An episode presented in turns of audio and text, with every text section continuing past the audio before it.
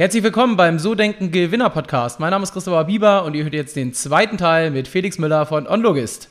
Viel Spaß beim Hören. Die Bieber Vermögensberatung präsentiert den So Denken Gewinner Podcast. Vermögensberatung für Unternehmen und Unternehmer in Hamburg.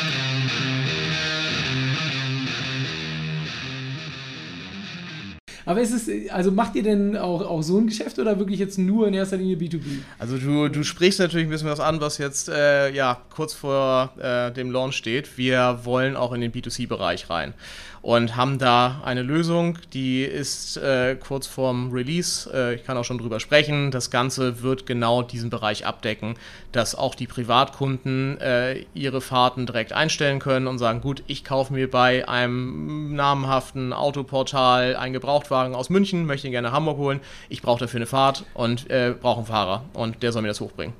Genau, ja, mega. Also ja. das heißt, wenn man bei Mobile irgendwie ein Auto findet, was man cool findet, dann, äh, und habt ihr auch schon Gedanken, na gut, also ist jetzt echt ein bisschen weit raus, ja. aber wäre natürlich so, man muss es ja irgendwie dann anschauen sozusagen vor Ort und könnte es dann ja mitnehmen. Oder bietet ihr auch dann so einen On-Top-Service an, dass sich jemand das Auto auch nochmal kurz anguckt, irgendwie einen Check ja. macht? Ob das auch also wir konzentrieren uns voll auf die Logistik, mhm. weil ja, unsere Philosophie ist ein bisschen, wenn man sich verzettelt, dann äh, ist das mhm. Äh, eine klare Message. Wir machen auch nicht zum Beispiel aktuell Trucks, wir machen wirklich äh, eigene Achse, bedeutet, dass sich ein Fahrer in das Auto reinsetzt und fährt. Mhm.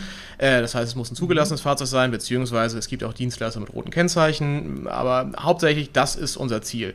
Die äh, TÜV Dekra Checks, da gibt es einige am Markt. Ähm, das wären absolut gute Kooperationspartner, dass mhm. man ein Kombiprodukt daraus macht und äh, sagt, gut, gecheckt und überführt. Ja, äh, in die, in, genau in diese Richtung geht, geht unser Ansatz jetzt auch. Aber wir decken mhm. hauptsächlich den Teil eben Logistik ab. Ja, sehr gut. Ich bin, bin gespannt, äh, was das wird. Vielleicht kann ich euch dann direkt mal nutzen. Klar, gerne. Sehr gut. Ähm, ich würde gerne mal wissen, wenn du mal so überlegst, du bist jetzt seit zwölf Jahren selbstständig, mhm. ähm, Onlogist hast du seit 2014, also jetzt so siebtes Jahr ja. ungefähr, in dem das läuft. Wenn du mal so rüberlegst, was war so die beste Entscheidung, äh, seitdem du dich selbstständig gemacht hast? Was würdest du sagen?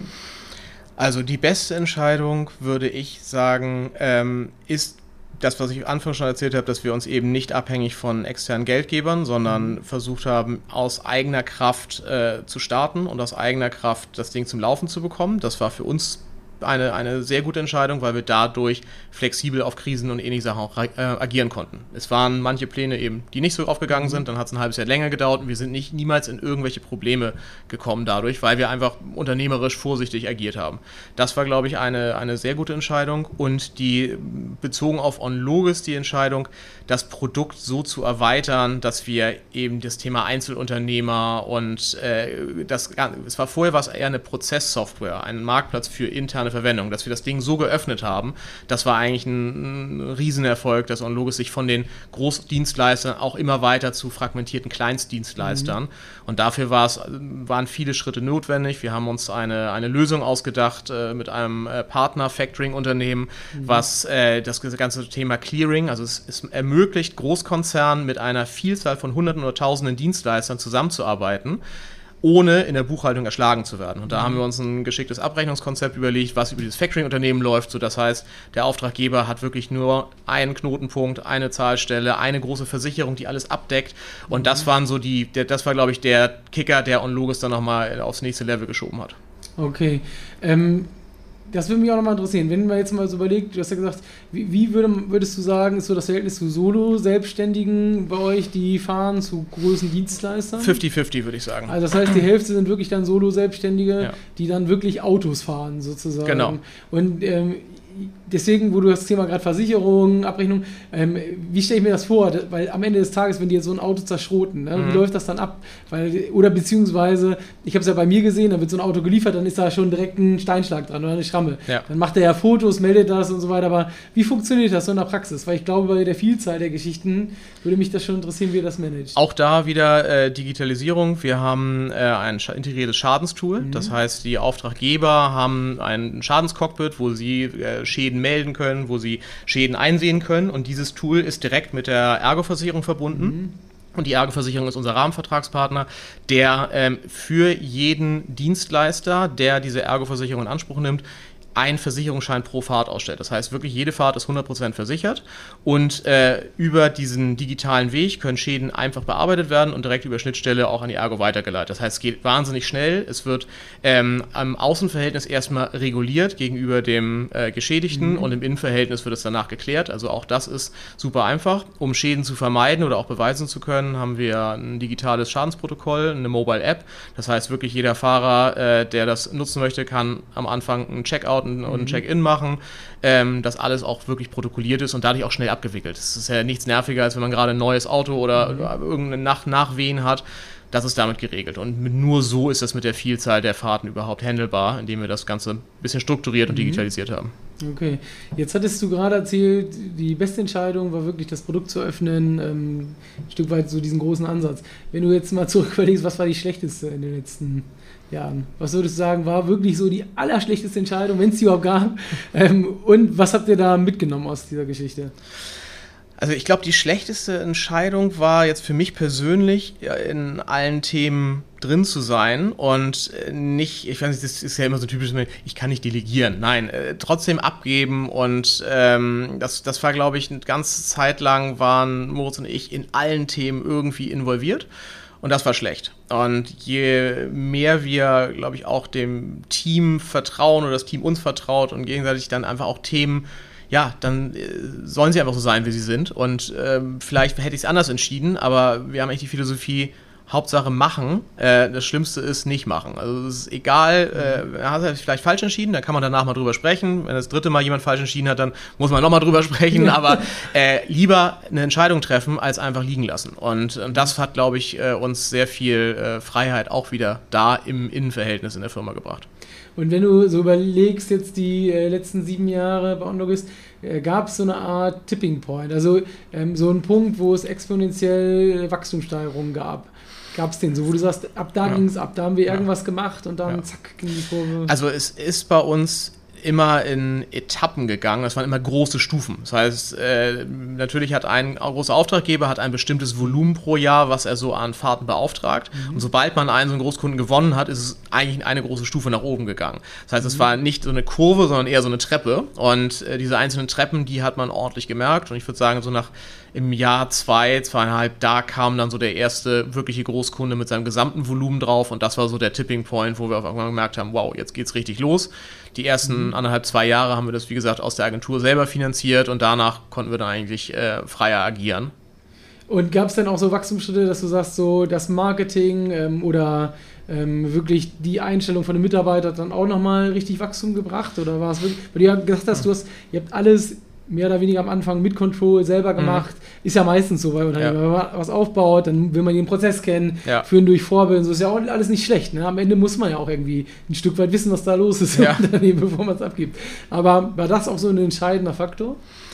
Ähm, vor allen Dingen, dass wir, glaube ich, auch externe Beratung dazu genommen haben. Also das heißt in Richtung Marketing, mhm. Richtung PR, dass wir gesagt haben, gut, das ist äh, auch ein wichtiges Instrument und das geben wir raus, das geben wir ab. Das war auch eine sehr, sehr gute Entscheidung. Ähm, alle Pressearbeit hat uns enorm viel geholfen. Wir hatten am Anfang gedacht, ach komm, wir sind so ein wir sind eine Riesennische, aber doch irgendwie ja, klein nach außen. Da kennt man die namhaften Player und muss man jetzt noch groß PR machen. Aber auf einmal mhm. durch so Pressesachen kamen wahnsinnig viele Kooperationsmöglichkeiten, beziehungsweise auf einmal neuer Input für die Firma, mit dem wir vorher so gar nicht gerechnet haben.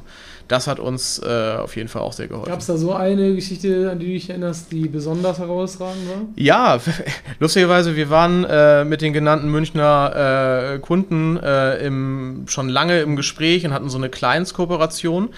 Und wir haben, ich weiß nicht, ob du es kennst, das Hamburger Abendblatt. Das mhm, kennen vielleicht nur, nur die Hamburger, aber es ist auf jeden Fall nicht so das Magazin, wo man sagt, oder die Zeitung, das ist jetzt äh, das deutschlandweite äh, Riesenfachblatt. Und da war ein Artikel, der war wirklich sehr gut und gut geschrieben. Und auf einmal haben wir einen Anruf München bekommen. Ja, ihr habt ja eine Klasse, haben wir euch gelesen. Ich so, wie kommt denn der Hamburger Abendblatt-Artikel nun nach München? Aber äh, ja, hat geholfen. Selbst das klappt. Also wirklich dann sozusagen Proof of Concept, dass dann jemand nochmal von außen Ja. das Ganze beurteilt und Ja. dann und klassische Werbegeschichten, auch so Instagram, SEO, SEA, also Blogartikel gibt es Ja. da tausend Möglichkeiten. Ähm, Machen das- wir auch. Ähm, LinkedIn ist für uns eigentlich ein sehr dankbarer Kanal. Also wir machen, bespielen alle Kanäle. Ähm, es ist natürlich auch immer die Zielgruppe. Wir haben ja eigentlich zwei Seiten. Wir haben einerseits eben die Dienstleister. Da müssen wir die Dienstleistergewinnung, wo gibt es Fahrdienste oder, oder Möglichkeiten, da noch neue auf die Plattform aufmerksam zu machen. Es ist ja auch ein sehr flexibler Job. Das heißt, ähm, manche ähm, sagen, gut, ich, ich will ab und an mal ein Auto fahren, ich habe eh einen Gewerbeschein, ich melde mich an. Die haben keinerlei Verpflichtungen. Sie können so viel fahren, so wenig fahren, wie sie möchten. Sie können pausieren. Also es ist einfach es ist kostenlos für die, für die Dienstleister und ohne Verpflichtung. Und ähm, da machen wir natürlich ganz andere Werbung als, äh, als für die großen Auftraggeber. Und bei den großen Auftraggebern bzw. Werkstattketten, da geht es eher so in die Fachbereiche, Fachmedien und, äh, und eben auch Businessportale. Und bei den großen Auftraggebern, die großen kennt man ja alle sozusagen. Ja. Jetzt kenne ich mich in dem Markt nicht so gut aus im Detail. Wie durch, ist das mit der Durchdringung? Ich stelle mir das so vor, wenn man die großen drei, vier, fünf hat, dann was gibt es da noch an Möglichkeiten sozusagen zu wachsen? Äh, Ausland. Also bei denen, Mhm. klar, Deutschland, Autovermietmarkt, da sind wir, äh, sind wir ziemlich durch. Mhm. Ähm, jetzt gibt es, es gibt noch viele kleinere Autovermieter. Mhm. Da haben wir auch einige dran, aber da, mit den großen Namen, das ist, das, das ist eher vor allen Dingen jetzt Wachstum ins Ausland. Äh, Se- Seid ihr schon in anderen Ländern aktiv? Wir sind, wir sind europaweit aktiv, Mhm. äh, insbesondere eben äh, Rückholer, also das, was du anfangs angesprochen hast. Äh, Mhm. du fährst mit deinem Auto einen Weg nach Portugal, nach Spanien und stellst es da ab. Dann zahlst du eine heftige Einwegmiete, Aufschlag und dann wird davon quasi äh, wiederum ein Dienstleister beauftragt. Ähm, und wir sind aber auch jetzt in den äh, ersten Schritten und auch schon im Live-Betrieb in zwei außer, ja, europäischem Ausland. Und das ist auch unser Ziel jetzt für 2021, da weiter zu wachsen. Was wäre so der größte Wachstumsmarkt? Ist das eher so wirklich Fernost, also Asien oder, oder USA? Also auch- USA ist natürlich bombastisch. Das ist, das ist äh, vom Vermietmarkt her sind das die größten, aber auch in Europa ist noch genug Fleisch am Knochen. Also die großen Vermietmärkte sind hier UK, Frankreich, Spanien, Italien. Das sind die Dinger. Vor allen Dingen UK ist ein, ist ein äh, sehr attraktiver Vermietmarkt. Äh, leider mit Brexit äh, macht es einen ein bisschen, wieder nerviger, aber äh, das wäre auch ein Ziel für uns. Und ähm, was mich nochmal auf jeden Fall, ich finde das schon sehr spannend so. Der ganze Automobilmarkt verändert sich ja gerade. Also von Abo-Modellen wie der Fahren GmbH, wie ich hatte ja Mhm. erzählt, dass ich Ja. den Gründer im Podcast hatte, ist ein Zufall. Aber ähm, diese Abo-Modelle, es kommt äh, E-Mobilität. Das heißt, in Zukunft beim Fahrdienst kann ich mir schon vorstellen, wenn es jetzt nicht gerade Tesla ist oder sonst was, nach 400, 500 Kilometer ist ja auch Ende sozusagen. Das sind ja, denke ich, auch alles Dinge, die bei euch jetzt zu Veränderungen führen werden. Ja. Wie beurteilst du das so? Siehst du das als Chance? Wo siehst du da auch die Richtungen hingehen? Weil es gibt ja auch sowas wie Wasserstoff und so Geschicht Geschichten. Ähm, aber in erster Linie merkt man ja gerade, es geht irgendwie alles in die E-Mobilität, ähm, was Elektro angeht. Und ich parke ja gerade selbst bei euch vor dem Mhm. Gebäude hier an so einer Ladestation, musste da hier wieder zu meinem Nerven, da müssen wir wieder ein paar Euro dafür bezahlen für den Kram, weil umsonst ist es natürlich auch nicht. Wie siehst du das so aus deiner Sicht? Du bist da ja Also das sind ja zwei, zwei Fragen, Mobilität der Zukunft und Antrieb der Zukunft. Mhm. Ähm, das Thema Mobilität der Zukunft ist ja ganz klar äh, Nutzen statt Besitzen. Ähm, da haben wir natürlich noch wieder einen Unterschied zwischen urbanen Gegenden oder ländlichen. Äh, in urbanen Gegenden wird das Auto immer mehr ein, ja, ein Servicegedanke. Das heißt, äh, die Autos unterscheiden sich ja heutzutage eigentlich kaum noch außer im Markenbewusstsein, aber von der Qualität und Nutzbarkeit sind alle Autos fahren eigentlich ziemlich gut. Da kann man wenig Unterscheidungsmöglichkeiten. Das heißt, für die äh, OEMs und ähm, andere Anbieter ist es wichtig, einen besonders guten Service zu bieten. Das heißt, das Auto muss genau dann da sein, beziehungsweise die Mobilitätslösung, wann es gebraucht wird. Und dafür sind natürlich für uns ähm, ja, sehr viele Chancen, das zu begleiten im Hintergrund als Rückgrat dieser, dieser Mobilitätsbewegung. Ich glaube, was waren Zahlen? Bis 2030 werden in Europa 20 Millionen Autos in Flotten sein. Also Mhm. äh, das ist schon, schon ein enormer Wie Anteil. viel sind es jetzt Moment gerade? Weißt du? Aus dem Kopf. Okay. Ja, dann das Thema äh, E-Mobilität ist jetzt schon für uns eine ähm, ja, Veränderung. Also alleine bei der Beauftragung der Plattform von, äh, da muss ein E hinter dem Kennzeichen und es darf keinen Fehler melden, äh, bis hin zu die Zeit. Auf einmal werden die Preiskalkulationen natürlich für Dienstleister schwieriger. Vorher haben sie gesagt, okay, 100 Kilometer, weiß ich, wie lange ich dafür brauche. Ähm, und wenn ich einmal tanken muss, dauert das vielleicht fünf Minuten, wenn ich noch ein Eis esse, vielleicht zehn. Mhm. Aber damit konnten sie ungefähr sich ausrechnen. Wenn sie mhm. natürlich, ein, es kommt sehr stark auf das Auto, was sie dann überführen, drauf an, ob sie jetzt eine lange Reichweite haben oder einen leergelutschten kleinen Smart, der vielleicht nur irgendwie 80 Kilometer weit, wie auch immer weit kommt, dann äh, geht deren Kalkulation nicht auf. So, und das heißt, da, das ist ist eine Herausforderung, da die Dienstleister technisch zu unterstützen, dass sie äh, eben angemessen kalkulieren können, was sie für diese Fahrt veranschlagen möchten und auf der anderen Seite sie auch technisch ausstatten mit Ladenkarten, äh, dass sie Möglichkeiten haben, das Auto schnell und effizient zu laden. Ist aber ein Problem, die Reichweiten sind noch zu kurz für die lange Überführung. Ja, wollte ich gerade sagen. Ne? Das heißt, wenn wirklich jetzt irgendwie 800 Kilometer mit, selbst mit dem besten E-Auto, ja. das kommt dann vielleicht 500, 600. Ja. Und dann muss ja zwingend irgendwie 20, 30, 40 Minuten geladen werden. Müssen denn die Dienstleister die Autos voll getankt zum Kunden bringen oder ist das, also müssen sie vorher nochmal. Es kommt auf die Auftraggeber drauf okay. an. Also jeder Auftraggeber definiert, wenn er einen Auftrag veröffentlicht, was gemacht werden soll. Mhm. Das wissen wir vorher nicht. Der, der, Auftraggeber schreibt rein, zum Beispiel bei einem Auto, jetzt beim Benziner, was ausgesteuert werden soll, das soll aus der Flotte raus, Autovermieter, da steht immer drin, soll nicht getankt werden, weil das wäre verschenktes Geld. Mhm. Die Autovermieter zahlen ja den Tank dann später, mhm. den Dienstleistern. Ja. Ähm, auf der anderen Seite, wenn sie sagen, es muss in die Mietstation rein, soll es vollgetankt zurückgegeben werden. Also da gibt es immer je nach Auftrag äh, verschiedene Vorgaben. Mhm. Genauso ist es natürlich mit einem vollgeladenen Auto. Für einen Endkunden ist natürlich ein, einmal, es gibt zum Beispiel gewaschen, dass der Dienstleister nochmal waschen soll. Mhm. Gibt es ganz verschiedene Ansätze. Und ähm, wenn du jetzt mal so eine Fahrt, weiß ich nicht, Hamburg, München, ähm, was würde die kosten ungefähr, wenn man so einen, so einen Dienstleister beauftragt? Von 0 bis x Euro, mhm. weil äh, es ist immer eine Mischkalkulation. Die Dienstleister ähm, haben ja die Möglichkeit, durch unseren Marktplatz sich verschiedene Touren zusammenzustellen. Mhm. Sie sehen das volle Angebot. Und am besten ist für sie natürlich, dass sie eine Hin- und Rücktour haben oder eine Dreieckstour, dass mhm. sie immer in einem Auto sitzen, wo sie gerade Geld verdienen. Und äh, oft muss es ja so sein, das Auto muss da abgeholt werden, dann musst du erstmal mit dem Bus, Bahn, wie auch immer dahin kommen. Dann müssen sie von da Zielstation wieder zurückkommen. Und das sind alles Sachen, die der, der Fahrdienstunternehmer selber kalkulieren muss, mhm. äh, wie, wie, was sich für ihn lohnt. Und wir haben es teilweise gehabt, dass Fahrten für 0 Euro weggegangen sind. Und also sehr, sehr häufig auch. Und warum? Weil das zum Beispiel ein fehlender Schenkel ist zwischen zwei Verbindungsfahrten. Und da sagt der Dienstleister, gut, dann fahre ich lieber für 0 Euro oder für 5 Euro oder für gar, kaum was, um die Verbindungstour zu haben, weil mit den anderen beiden Touren, da mache ich meine Marge, da verdiene ich das Geld. Ja, unglaublich. Das ist ja, echt ja. ganz schön krass, dass das so ist. Äh, abgefahren. Ja, ja, das System ja, zeigt auch, man kann suchen, man hat Start- und Zielorte, Verbindungsmöglichkeiten. Und das ist natürlich sehr bequem für den Dienstleister. Und genau das ist eben auch der Vorteil. Wir wollen, dass es für beide Seiten der, der Plattform Vorteile bringt, das zu nutzen. Der Auftraggeber hat einen großen Skalierungseffekt mhm. und hat einen Volumeneffekt und der Dienstleister hat einfach ein volles Marktpotenzial und hat nicht nur die Tour, bei der zum Beispiel angerufen wird, hallo, mhm. machst du die Tour? Und dann muss er nur für die Tour kalkulieren, sondern er kann sich selber frei seine Tour und Planung zusammenstellen mit Hilfe des Portals. Was ähm, jetzt mir so noch im Kopf rennt, wieso macht das ein Automobilanbieter wie Six? Also wieso machen die das nicht selber sozusagen? Theoretisch sind die ja wahrscheinlich groß genug, um sowas selbst zu handeln. Warum ähm, nutzen die euch als Dienstleister bei der Geschichte? Na, es gibt, äh, es ist ja ein Marktplatz, wo es nur einen Auftraggeber gibt, ist immer relativ witzlos. Äh, genau mhm. diese Kombinationsmöglichkeiten sind dann eben nicht da.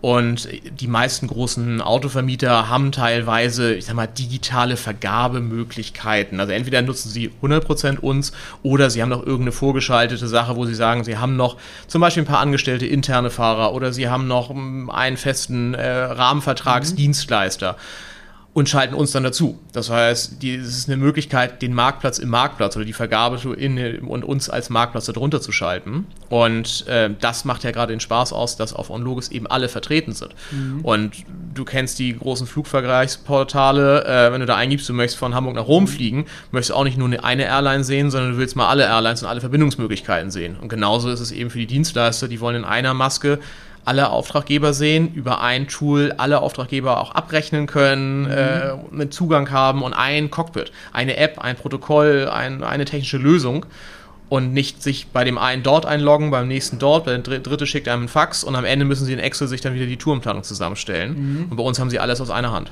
Gab es auch mal die Idee, so Thema Positionierung? Du hast eben irgendwann, ich weiß nicht, ob es im Vorgespräch war, gesagt, oder eben ganz am Anfang, ähm, man verzettelt sich sonst mhm. sozusagen. Das, das ist auch so eine Geschichte gewesen. Wie wichtig war so das Thema Positionierung und wieso zum Beispiel habt ihr nicht selber Fahrer eingestellt. Hättet ihr ja noch machen können, zusätzlich zur Plattform. Weil wir uns immer rein als Vermittler positionieren. Das heißt, wir haben wirklich, wir sind Software, wir mischen uns weder in Preise noch mischen wir uns in, in, in irgendwelche anderen Angelegenheiten ein. Mhm. Und genau diese neutrale Stellung ist, ist wichtig um auch Vertrauen zu schaffen in alle Richtungen. Das heißt, ähm, es wird kein Dienstleister bevor oder benachteiligt, es ist kein Auftraggeber anders gestellt als der andere. Und es ist natürlich auch ein großes Vertrauen, wenn, wenn der eine Autovermieter sagt, ich stelle meine Fahrten ein und dann ist der andere dort. Die, vor allem für Autovermieter ist das ja ja, daraus kann man viel ableiten. Wie viel Aufträge, wie viel Kosten, wie effizient wird die Flotte gesteuert. Also das sind ja alles Sachen, das sind Wettbewerber. Mhm. Und ähm, genau deshalb haben wir auch gesagt, wir bleiben ein sehr neutraler, komplett neutraler äh, Vermittler zwischen beiden Welten, sodass auch kein Dienstleister sagt, ach, ich sehe die Fahrt ja immer nicht, die der andere sieht oder ich fühle mich benachteiligt oder ihr nehmt euch doch immer die besten Fahrten weg und lasst so die schlechten da. Wir machen gar nichts, wir stellen die Infrastruktur ähm, und alle haben die gleichen Chancen. Okay, also so quasi so ein bisschen wie die Schweiz. Sehr gut. Das war's, das war der zweite Teil. Ähm, bevor es zu Ende ist, habe ich noch eine persönliche Bitte an dich. Wenn dir der Podcast gefällt, dann abonniere ihn und lass gerne bei iTunes eine Bewertung da. Und ich freue mich dann, wenn du nächste Woche zum Teil Nummer 3 wieder mit am Start bist. Ciao, ciao.